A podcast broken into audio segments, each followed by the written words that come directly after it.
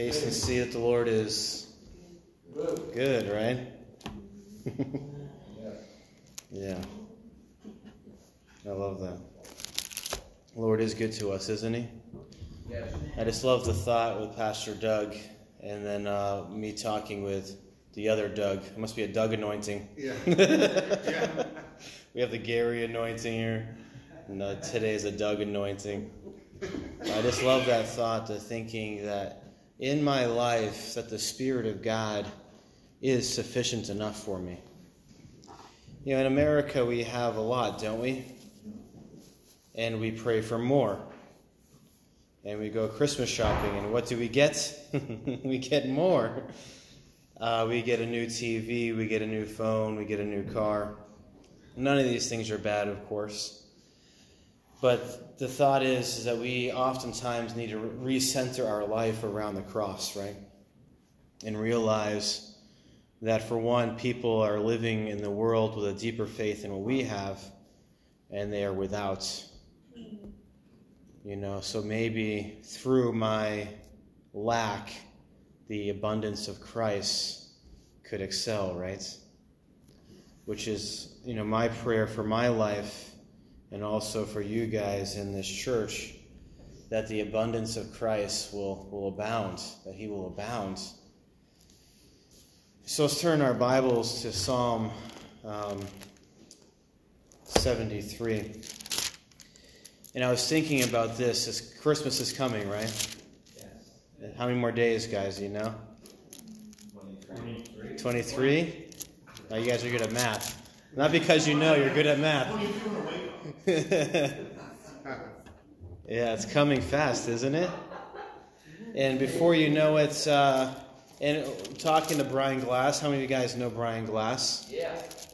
Yeah, he said that as Christians we should all celebrate Hanukkah because you get to celebrate Jesus for eight days.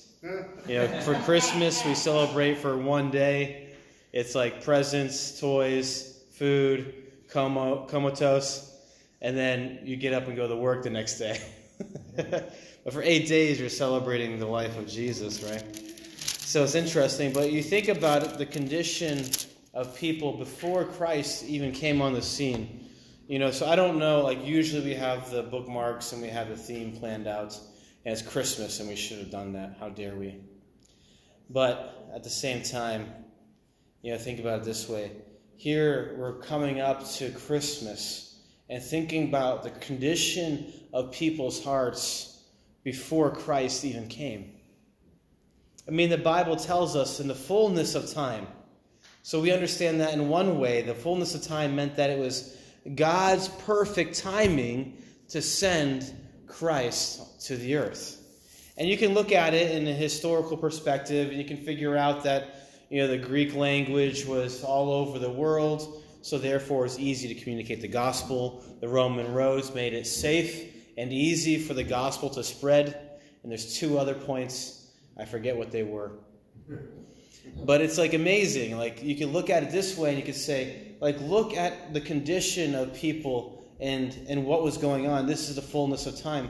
But another part of the fullness of time is not only that it's the timing of God, but it's the timing that is needed inside of people's hearts.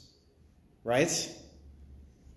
So they say, you know, scholars say that during, you know, pre Christ, that people were hungry for the Messiah. And you read about J- Jesus, and when he's on trial, and some of the Pharisees are coming up against Jesus, like, what are they talking about? I, I, I like the one part, um, uh, Acts. Well, the Pharisees are wanting to go against Jesus has come, he's gone, he's risen, he's ascended, he's in heaven. The disciples are, are doing miracles in the name of Jesus, right? And Gamaliel, right? Is that his name? Gamelia? Gamelia. Gamelia, I think it is. He says, like, if it's a work of God, then you can't touch it. But if it's not, then it will die. And then he cites two references of people who were supposed messiahs before Jesus. One was Judas, and I forget the other one. And they were both people because there was this energy, there was this spirit amongst the people where they were longing for the Messiah to come and deliver them from the Roman Empire. So Judas was one of these quote unquote messiahs that came during this hunger, this desire for people, to, this movement to be against the Roman Empire, and he rose up and built a small army and went against the Roman Empire. And what happened? It was squashed. Yeah. Why was it squashed? Because the Roman Empire being so strong? No, that's not why it was squashed. It was squashed because it wasn't the fullness of time yet. See, the fullness of time not only has to do with the timing, but also has to do with the delivery. Judas was close to the timing, right? But he didn't have the delivery. He came trying to deliver Israel from the Roman Empire. What did Jesus come to do? Deliver us, but not from an empire, yes. but from our flesh, from the kingdom of darkness. Something much greater and something much darker. So I want us to think about this word tonight, this word desire. I want to look at this definition of desire. Desire is a passion that is excited by the love of God, the love of the object. Desire is a passion that is excited by the love of the object. In our case, we are there is a passion in our life and it is excited by our love for God, right? Now look at this psalm, Psalm 73. It's a very interesting psalm because the way it starts out is not so cheerful. Verse 1 it says, But God is good to Israel, to such as are pure in hearts. Okay? Now, this is an interesting phrase to me, pure in hearts. What does the Bible mean when it says pure in hearts? Because if you think about it in the New Testament, the Bible says that there are none that are righteous, right? No, not one. Our righteousness, what we consider righteousness, the Bible says is filthy. We can kind of put that thought with, okay, what does a pure in heart mean? And it's interesting. Look at verse 2. It says, But as for me, so it's almost like Asaph here, he's the writer. He says, As for me, he's making a distinction between the pure heart and himself because he realizes that in himself that he is not pure. Because he says, As for me, my feet had almost stumbled and my steps had nearly slipped.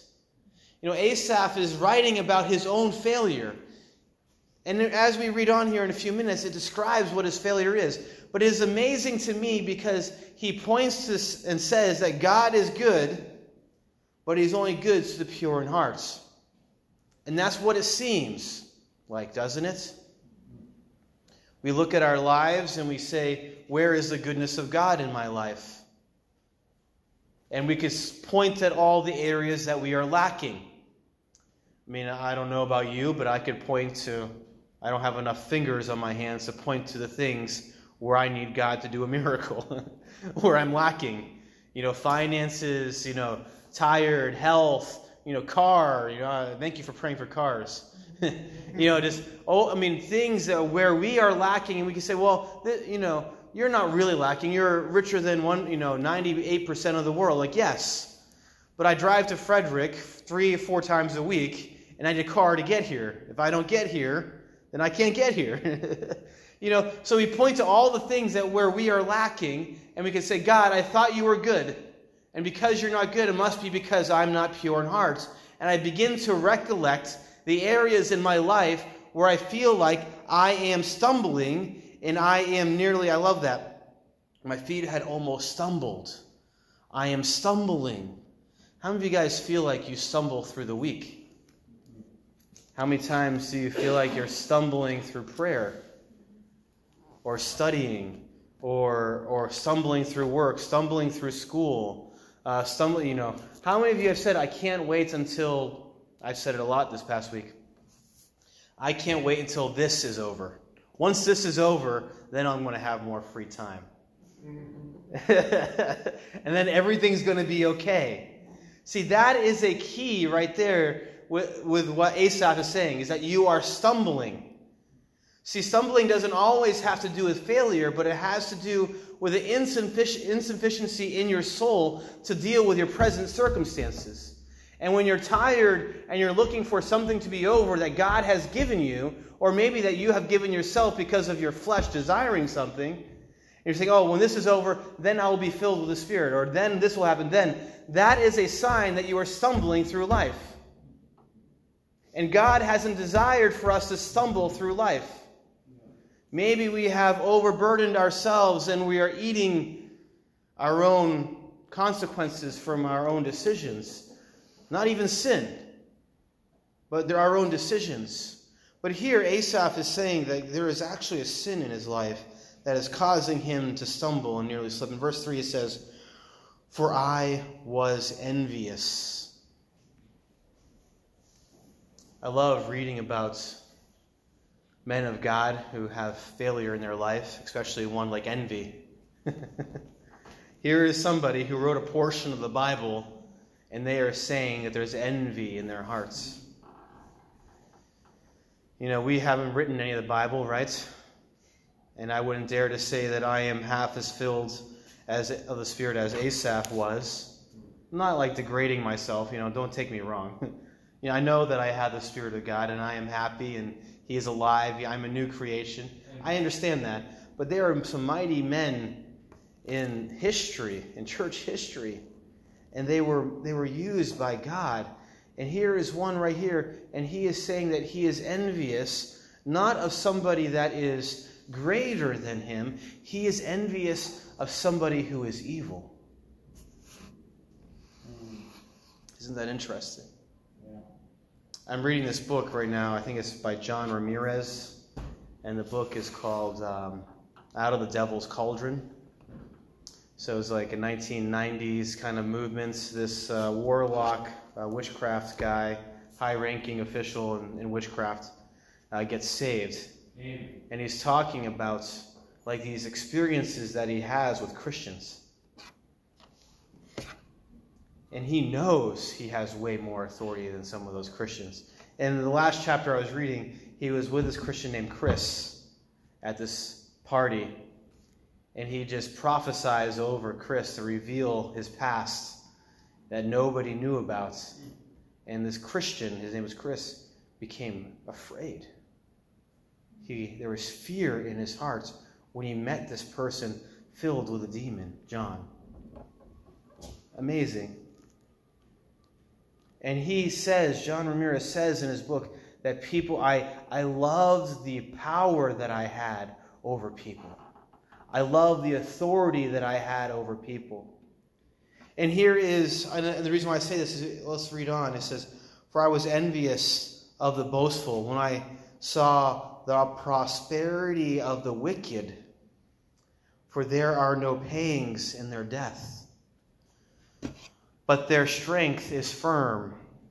They are not troubled as other men, nor are they plagued like other man, other men. I mean, here is this evil man, John, and we could point to many other evil people in the world, and we see them on the news, and we joke and we snicker about it because we know they're never, ever going to go to prison.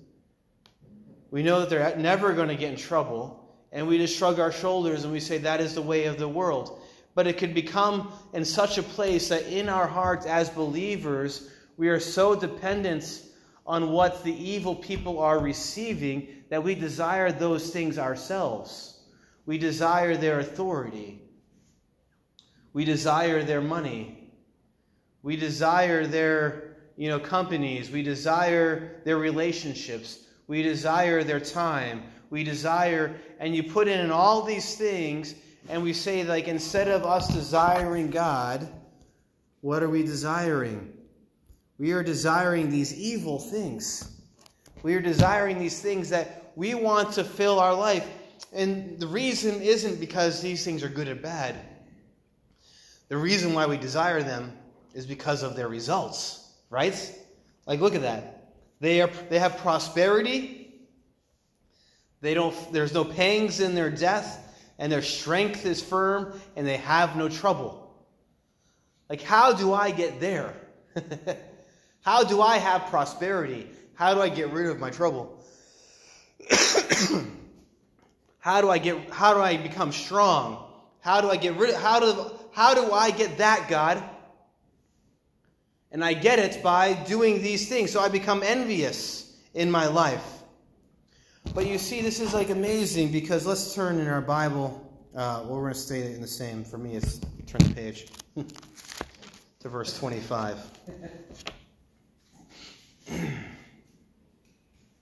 so, desire is a passion that is excited by the love of the object. So, am I excited? Is there desire? Am I excited? Is there passion and love in my life for prosperity? And I desire that. So, here's the other part of desire desire is emotional, but it's also internal. So, there's also desire is in that eternal act by which is influencing my will that makes us to proceed to an action. So if there's desire in my emotion, it goes to my will and then it drives my actions. So if I am desiring prosperity, what is it going to drive me to do in my will? Make more money. Take job offers that I shouldn't take. That takes me away from the church. I'm going to find myself being drawn away because there is desire in my heart, and that desire is stronger than the desire for God. But listen to verse 25, Psalm 73, verse 25. It says, For whom have I in heaven but you? Now listen to this next part. And there is none upon earth that I desire besides you. I mean, that is amazing verse right there. Here is Asaph, and he is seeing the wicked, and he is seeing their prosperity. He is seeing their strength. He's seeing them uh, achieve new heights and new goals that no man could ever say. And they're pointing down and saying, Oh, you are a holy roller. How's your religion working for you? You know, what, where has God gotten you? What, uh, what, what good has Bible college been? What good has it been being a missionary and wondering where your next meal is coming from or your next plane ticket or, or, or where you're going to sleep next? you know, you start asking all these questions and people can say, you know, how's that working for you? You know, but a very simple answer is that my object, my desire, my passion, my love, it has changed. It has gone from the prosperity, these other objects, to a new object, and it has gone to God Himself. And I love it. It says, For whom have I in heaven but you? And he's saying it this way because now God is the one, you know, whom have I in heaven is like, it is alluding to the idea that there's potential for other people to be in heaven besides God in his life. Now remember, there are many gods all around Israel, right? So he is looking at these other gods, saying, okay, I tried that to get prosperity. What good did it do me? It didn't do me any good. Okay, I tried this God to get me stronger. in my life, it didn't do me any good. I got this God over here to help me get you know, no pangs in my in my de- death. It didn't work. Okay, got this God over here. I tried that so that way I have, would have no trouble, and that didn't work. So he's saying that I have gone through all these other things, and there's no other God that can be compared to the God Yahweh, the God of Israel. I mean, and that's what we need to come to the conclusion in, in our life. You know, the, uh, the thing about desire is that it can be very objective. Remember from Sunday that there is a subjective word and then there's a, there is the objective word where I receive the objective word from God in my life and then God gives it to me and it becomes subjective in a good way, becomes personal. So, in the, it being personal in my life, how does it grow from that you know, so there's that subjectivity. So I can have all the information about how awesome God is, but if it doesn't become personal or if it doesn't become subjective in a positive way, then it means nothing. So the thing connected with desire is desirability. So in my eyes, is God desirable?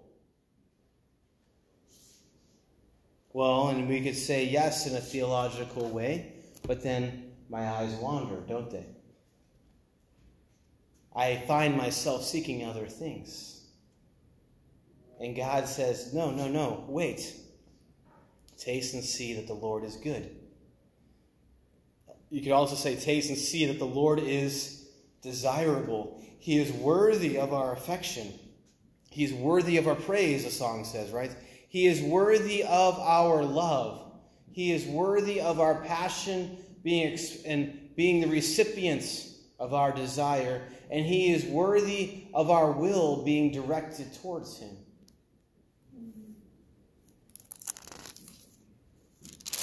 But let me ask you a question.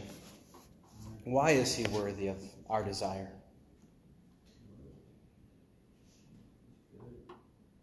Yeah, he's good.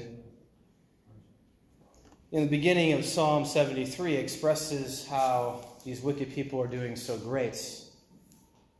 But we continue to read.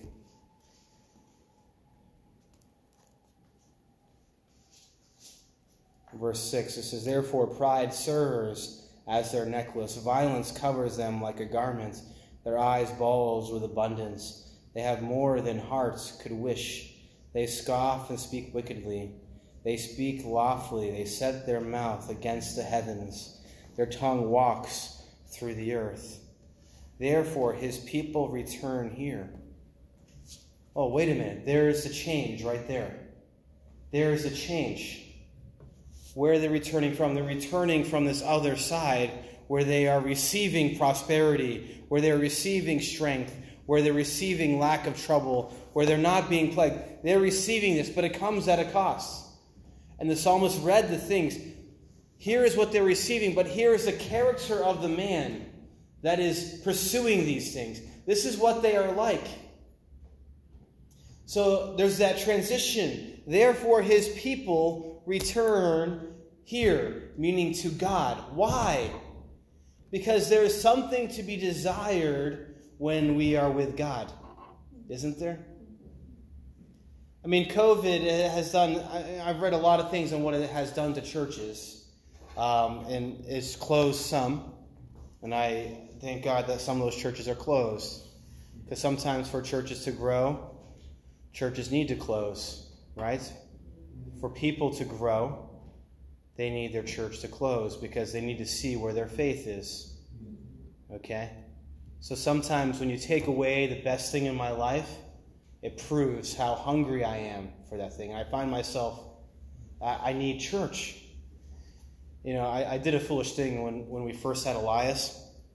Elias was three months old, and I flew to China for three months. yeah, yeah. I mean, about two months into it, I'm like, oh my gosh, what am I doing? I left my wife and my son home. I left them, and I found how much I really missed them, right? How valuable they were to me how much I desired them. And even though I was in another place, that is the same with church. See, how come churches aren't being filled? Well, it's because there is no desire. Well, how do people get a desire? It comes by the God revealing his character and nature in complete dark contrast to the character and nature of the world. What are we seeing happening right now? I mean, I love it. As soon as I got back from China, Obama was president, and I mean, I honestly, I loved it because it was very much a contrast. People believe this, and then there's these other here, and they believe this. And there was fighting, and it was terrible, yes, with Trump. People believe this, people believe this, and they were fighting against it. It was no longer where you could be, you know, like this, and oh, okay, well, that's a difference of opinion. No, it became very strong, and they were against it. It's the same thing in our Christianity today. There is a dark side of life, and people, they are living in evil. And that produces such a strong desire for people who, in their hearts, are not believers, but there is some purity in their hearts. Right? Where does that come from? It comes from them being created in the image of God. They are created in the image of God, and there's a desire for who God is, and they see that stark evil, they see, and they all of a sudden find themselves hungry. And what are they hungry for? We, they don't know. And we meet them on the streets, and they say, We are hungry for God, and I didn't even know it. On Saturdays, how many amazing conversations do we have? I mean, I am I am floored at how many amazing conversations we have here in Frederick. People in Frederick, they are hungry for God. They want to be they want to be discipled. They want phone calls. They want people to care for them. They want a welcoming hand. They want a seat at your dinner table. I mean, people are hungry for body life. They are hungry for the Holy Spirit. They are hungry for righteousness. And it is only, I love it. Therefore, his people return here. This is our home, guys. This is where we belong. This is where we taste and see that the Lord is good. This is where we rejuvenate our desire for who God is. It comes right here amongst other believers who are hungry for the same thing. You ever go uh, grocery shopping when you're hungry? It's terrible, isn't it? You spend a ton of money and you eat half the food while you're in the grocery store. It's the same thing, spiritually speaking. You know, we come here, and it, but it's a good thing, actually, when to talk about it spiritually. We come here and we are hungry for God. And we, as soon as we enter the doors, what are we doing? We are communing with each other. Before the Bible is even open, before we pray, before we worship, before any of this happens, there's already faith being communicated amongst the brothers and sisters of Christ. Verse 10, it says, And the waters are of a full cup are drained by them. And they say, How does God know?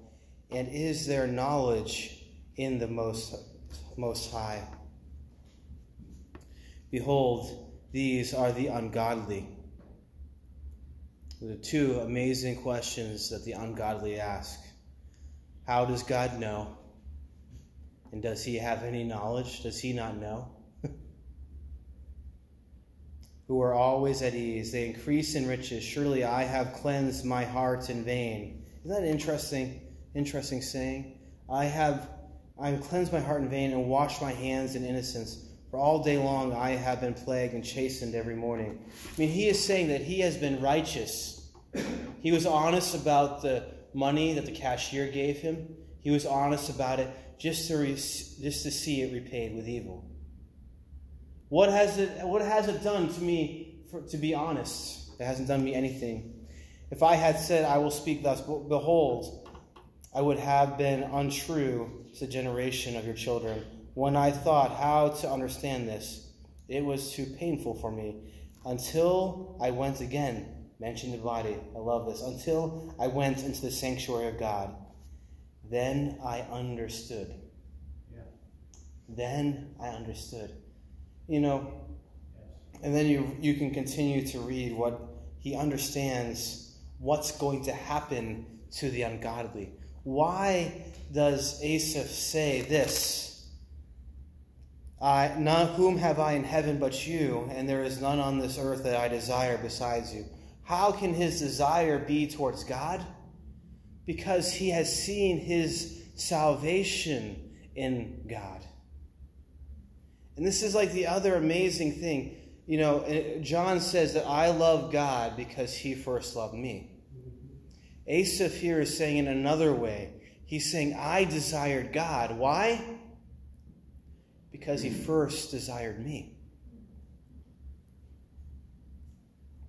The thing that makes God so desirable tonight, the thing that attracts us to God, is not that he is righteous although it's nice to have somebody who's righteous. It's not that he's constant. You can think about all the characteristics of who God is. You know, if that was who God is alone, that wouldn't have drawn us to him. Because in some ways, that's not, that's not, it's like every other God, right? They are just, they are powerful, they're da, da, da, but here is a difference. This is that he desires us says it again in Psalms, right? He says, What is man that you are mindful of him? That God's mind is not only for you, but God's mind is also towards you. See, God's mind is, is for you, meaning like He is thinking about things in your life. He is thinking about your destination. You know, Vaughn is thinking and praying, and we're, you know, anybody asking about what is God's will for our my life the next week, the next six months, the next year, the next five years. What is God's direction? That is what God's mind is for. It is for me, meaning that He is not against me, He is for me. God's mind is for me, and it is towards me. I mean, I mean, He is not only thinking about me, but He's also thinking about how He can edify me, how He can raise me up, how He can make a provision, how He can uh, have deliverance in my life, how He can make me, how God could make me into His image, how God could do. And this is the amazing thing is, is if my desire for God promotes my free will to act towards God, what is God doing right now if He desires me? His desire is towards me, meaning that He is He has passion, passionate love towards me, and now His free will, because God does have one, is not against me, but it is towards me, organizing and directing my life in a way that I can be successful in the Spirit of God. So that way, when I enter into the gates of heaven, what is God going to say? Well done, good and faithful servants. Where he can present his, his bride cleaned. Where he can present the bride who is ready. They are ready with the oil. The, the, the ten virgins, right? Five had no oil and five did. They were supposed to be ready for the bridegroom to call, and some of them weren't ready. But that is God's business in my life that He is desiring, where He is orchestrating me. He is making provisions in, for me in my life so that way I can have the oil, so that way I'm ready to be received by God.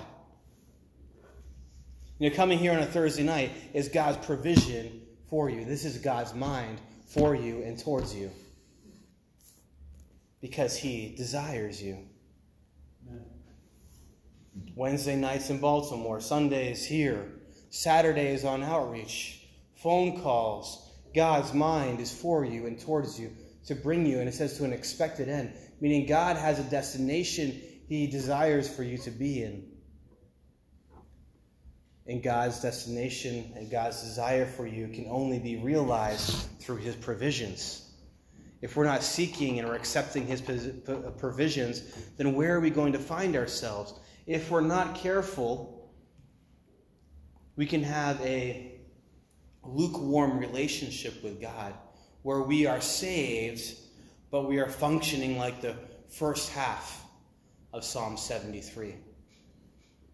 Where we're envious of the wicked, or maybe we are the wicked. And that is where many believers are today.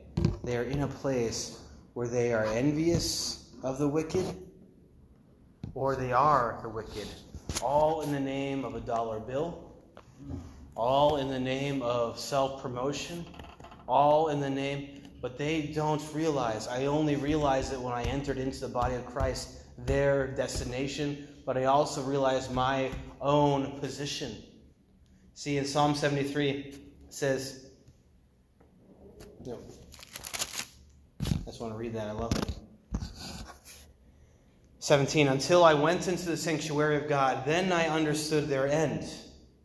Like, we understand the end of those kind of decisions. We understand the end of those kind of people.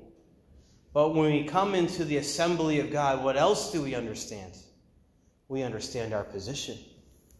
A lot of people come into church, and what do they hear? Oh, you're wicked. You're wicked. You're wicked. Oh, and over here, this is your end. Wicked end, wicked end, cause effect, cause effect. Get right with God, or this is going to be your destruction.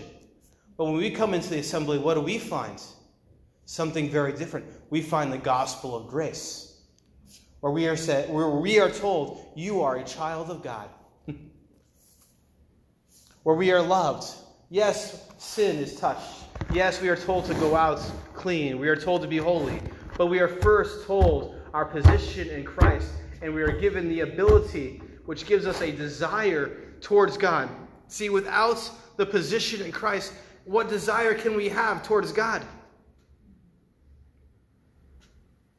Because uh, other, without our position, it's only a works program. And how exhausted are we right now? I mean, are you guys tired? I'm, I'm tired. you know, how exhausted are we? And we are living in grace. Imagine how exhausted people are living in works. They don't stand a chance. they don't stand a chance until they get a, re- a, revelation of the grace of God in their life, until they enter into a sanctuary like this and many others in the area where positional truth is taught, grace in the finished work, forgiveness, that we are children, that I can fail and I can fail and I can fail and I can fail, but I just get right back up because of repentance and the grace of God, because it's been nailed to a cross, it has been paid for, and actually has no authority in my life at all because God is greater than any demon or any any false teaching that ever existed or ever will. Yes, we desire God because He desires us. He is desirable because He is good to us. And we find that out in the assembly of God. Amen. So, Heavenly Father, we thank you for this message. We think about our walk with you. And the Bible has a lot to say about sanctification or discipleship or being mature. But we say it in another way tonight. We pray that you would reveal your desirability towards us. In us, Lord, that, that you are desirable for us. Reveal your desirability. Show us how good you are, not in providing trinkets in our life. Who cares, in one sense, about our car? Everybody has car problems. Yeah. Who cares about, you know, a bicycle or our Christmas list? Nobody does. There are real issues in our life, deep rooted habits that need to be cleansed guilt that is in our conscience that needs to be cleansed, Lord. And it is only God who can do that. It is only God. Reveal your goodness to us by providing the Holy Spirit deeply in us. Give us a taste to see what it's like to be in the presence of God, and to experience His anointing. We pray that this Saturday will be one of those times where we not only experience the presence of God, but we experience His anointing as we sing as a body, and that we pray that that place will be packed with people. And if it's not, we know that there's going to be that one or two or three that we were called to witness to, and that there could be an anointing in those conversations. Let us experience that. I pray that everybody here, whoever is coming, Lord, on Saturday, from the least to the one who doesn't even want to talk because they're afraid to evangelize, give them the best conversation. Give them an anointing, Lord. We just thank you and we praise you. Thank you for this evening. We, we love you. In Jesus' name, amen.